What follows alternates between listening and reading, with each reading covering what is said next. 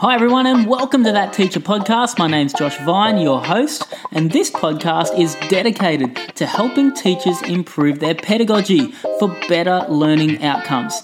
In every episode, we discuss practical teaching tips that are evidence based and simple to implement. We hope you're inspired and encouraged in what you do as teachers. So let's get into it and enjoy the show.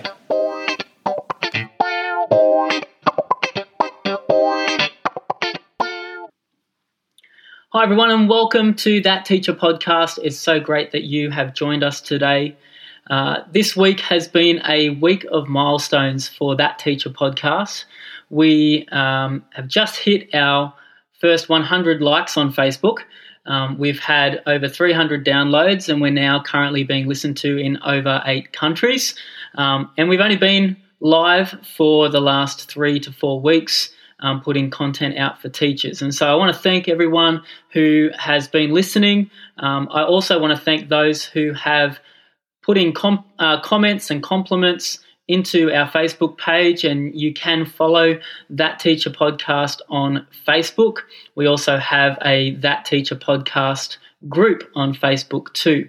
Of course, we'd love for you to subscribe as well to the channel so that you never miss an episode. On today's episode, I thought that we will come back to one of the foundational principles of teaching and what quality teaching looks like. And that is starting with a learning intention. Learning intentions are often underrated as an effective teaching practice. And I would encourage you, even now as we're having to teach online, that this is one of the most important things that we can do as teachers to start our lessons with a learning intention. And I wanted to bring some clarity to what a good learning intention looks like and how to use them in this episode. So, a learning intention is very simple it's a statement that describes exactly what the students should know or understand and will be able to do successfully and independently at the end of a specific lesson when it comes to the research around learning intentions, John Hattie has looked into this and done some research around effective teaching practices. And uh, learning goals or learning intentions score a 0.68 for their effectiveness. Now, again, 0.4 uh, is one year's growth for one year's input. It's a an effective practice if it's one year's growth for one year's input. So if a learning goal or a learning intention is 0.68, then you're effectively getting over one and a half years growth for every one year of input. If you are using learning intentions in your lesson, then you are using best practice. You are being a teacher that is using quality teaching practices. So I would encourage us to look at this and start to add it into our lessons if we aren't already. So students should always have a clear understanding of what they are learning and how they'll be learning the content. And this is what a learning intention does it, it calibrates the students to the learning that's ahead. It states uh, clearly what they're going to be learning. And then by doing that, you're getting buy in from the students. Not only that, but you'll actually also prime the students' brains and alerting them to what it is they're going to be learning about. So then they're all of a sudden starting to think about what they already know about from the topic that you've presented as the learning intention. So there's so much benefit to starting your lesson well, starting with a clear intention, a clear purpose, letting the students know what it is that they're going to be learning, how they're going to be learning it, and why. And if we can start our lessons like this, we're going to see our students start to buy into what we're doing from the very start of our lessons. So, how does a learning intention get put across to the students? How do we present it to them? There's so many different strategies that you can use to get a learning intention across to the students. The first piece of advice that I would give about a good learning intention is that it has to be at somewhere in the beginning of the lesson. You want to start your lesson with this, or you may want to bring it in after your warm up. If you're not sure what I'm talking about with a warm up, I'd encourage you to listen to a previous episode on warm ups. Um, but learning intentions can be done before the warm up. But I actually encourage our teachers and the teachers that I coach do your warm up first and then present the learning intention for today's lesson next. So, as a teacher coach, I get the privilege of seeing many teachers use learning intentions in many different ways. And I want to go through a few of the effective ways to deliver quality learning intentions to your class. The first way is just written on the whiteboard. Many teachers will have a designated spot, maybe the top left corner of the board is designated with the terms learning intentions, and then they are able to write the intention for that particular lesson. And then when that lesson ends, they can rub it off and write the intention for the next lesson. And so there's nothing wrong with just writing the learning intention on the board so that you can refer to it during the lesson and actually point out that this is how we're going to achieve it. The second way is using PowerPoint slides. Many teachers teach off Keynote or PowerPoint slides. And the awesome thing about PowerPoint is that you can make a slide right at the beginning of your PowerPoint that has a learning intention put in it. But not only that, you can copy that and just paste it at the top of every slide so that all of the work that is on each of those slides constantly points back to the fact that our goal today for our, our lesson is to achieve this, this learning intention. The, the next way that teachers might deliver learning intentions is simply through verbal statements. And this is a great way as well, just starting at the beginning of the lesson, talking to the students about what it is that you intend for them to learn, how they're going to learn it, and why it's relevant. I think this way, the issue with it could be that it gets forgotten about um, because it's not written anywhere and it's not referred to again unless the teacher verbalizes it again. So I would say for this one, just be aware that it can be something that might be forgotten throughout the lesson. There are many other ways that we can do learning intentions. We can put posters around the room. We can give students um, written uh, learning intentions on slips of paper and put them on their desk.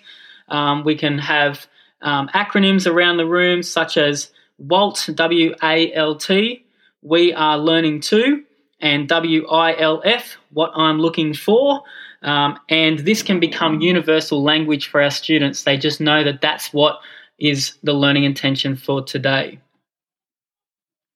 The final piece of advice that I would give about learning intentions, and this is probably the most important thing that I talk to teachers about when it comes to learning intentions, and that is that a learning intention is never the topic, it's never a broad statement that encompasses a lot of content. It's always got to be the direction of the lesson for the next 45, 50, 60 minutes that you have with those students. It's really important that your lesson intention isn't something that is so big that it can't be achieved in the lesson that you have with the students. So you need to drill down and ask yourself before you go into the classroom what do I want my students to achieve by the end of this lesson? Not by the end of the unit, not by the end of the year, not by the end of the week. And the lesson intention is also not what the students will have done in the lesson in terms of work. So the lesson intention isn't complete worksheet three. The lesson intention has to be about what worksheet three is trying to teach. Um, and so I wanted to go through some examples of good and bad learning intentions so that we can get it really clear what a good one looks like and what a not so good one would look like. So, an example for uh, English class, for example, might be we are going to write a letter to the editor of a local newspaper. Now, that is not a good learning intention. I'll, I'll read it again. We are going to write a letter to the editor of a local newspaper. Okay, again, this is not a good learning intention. Instead, something like this, we are going to learn how to use persuasive language to an audience. Um, another learning intention that is not good might be our learning intention today is problem solving. Okay, again, that's very broad. What what kind of problem solving? How are we going to problem solve today? So a good learning intention might be today we're going to solve a problem using more than one strategy. So now you're you're helping the students understand that we're not just doing problem solving, we're learning how to solve problems using more than one strategy. Another not great example might be today we are going to do a science experiment with colors.